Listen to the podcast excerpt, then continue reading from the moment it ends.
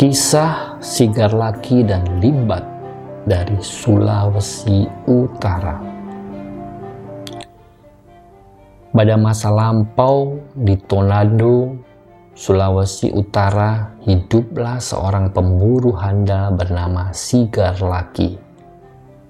Ia mempunyai seorang pelayan bernama Limbat. Sudah bertahun-tahun Limbat menjadi pengabdi setia pada tuannya. Sigar Laki dan Limbat tinggal berdua saja di kediaman Sigar Lagi di pinggir sebuah hutan. Pada suatu hari, Sigar Lagi pergi ke hutan untuk berburu. Sedari pagi sampai siang, Sigar Lagi belum mendapat mendapatkan seekor binatang buruan pun. Hal ini tidak pernah terjadi sebelumnya. Sikir lagi begitu heran mengapa dirinya sial sekali hari ini. Ke mana perginya hewan-hewan di hutan ini? Tanyanya dalam hati. Seperti ditelan bumi saja mereka semua Gumamnya lagi sambil duduk melepas lelah di bawah sebuah pohon. Rasa putus asa mulai menguasai Sigar laki. Perutnya yang minta diisi membuatnya memutuskan untuk segera pulang. Sigar laki tak pernah membawa bekal makanan jika berburu. Ia begitu yakin akan kehandalannya selama ini. Namun sayang, kali ini nasibnya tidak begitu baik dan dia tidak mendapatkan seekor pun binatang buruan. Dengan langkah gontai, Sigar lagi berjalan pulang. Ketika tiba di rumah, Sigar lagi mendapati limbat tak menyediakan makanan apa pun untuknya. Limbat, mengapa kau tak masak untukku? Tanyanya dengan suara keras. Rasa lapar bercampur kecewa membuat amarahnya langsung meledak. Maaf tuan, jawab limbat yang datang tergoboh-goboh. Persediaan daging kita hilang dicuri orang tambahnya dengan wajah takut dan tertunduk. Wajah Sigar lagi merah padam mendengar jawaban Limbat. Apa kau bilang? Dicuri orang? Tanyanya dengan nada tinggi. Bagaimana mungkin ada pencuri berani masuk ke sini tanpa kau ketahui? Tanyanya tak percaya. Libat pun diam saja. Ia memaklumi mengapa tuanya sedemikian marah. Mungkin pencuri itu datang ketika saya mencuci ke sungai, Tuan. Jawab Limbat pelan. Ia juga tak menyangka ada orang yang berani mencuri daging di rumah itu. Emosi yang menguasai hati Singgar lagi membuatnya menuduh limbat yang menghabiskan daging itu. Aku tak percaya. Pasti kau yang telah menghabiskan daging itu. Tuduhnya dengan mata terbelalak. Bagikan disambar petir limbat mendengar tuduhan itu ia tak menyangka tuannya tega berbuat begitu terhadapnya. Limba juga merasa sangat kecewa. Pengabdiannya selama bertahun-tahun kepada tuannya ternyata tidak ada artinya apa-apa. Sungguh, aku tak mengambil daging itu, Tuan, kata lambat dengan kepala tertunduk. Lagi pula, mana mungkin aku sanggup memakan daging sebanyak itu seorang diri.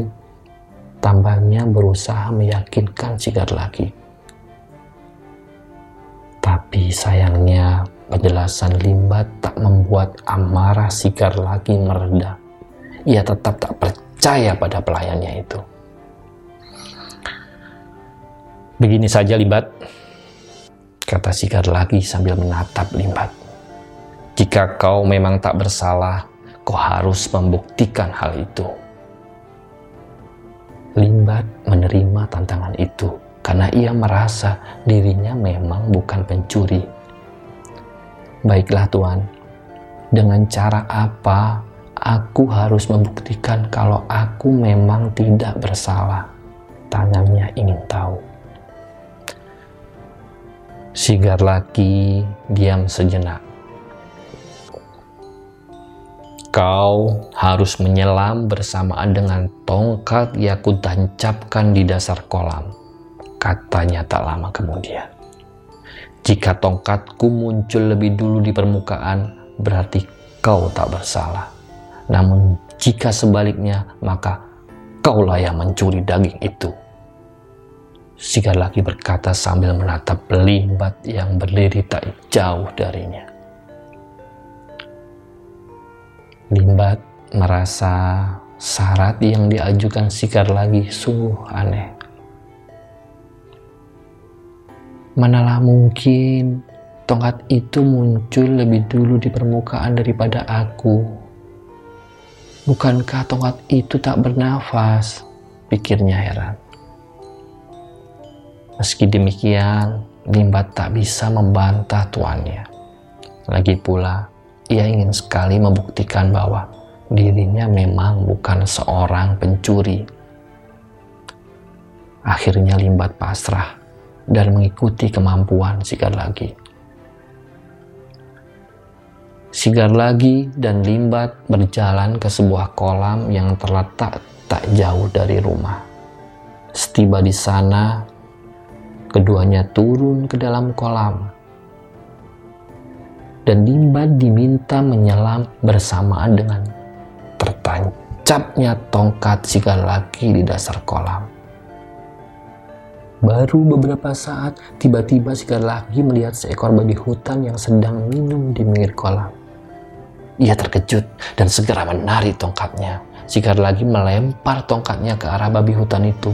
Tapi sayangnya lemparannya meleset.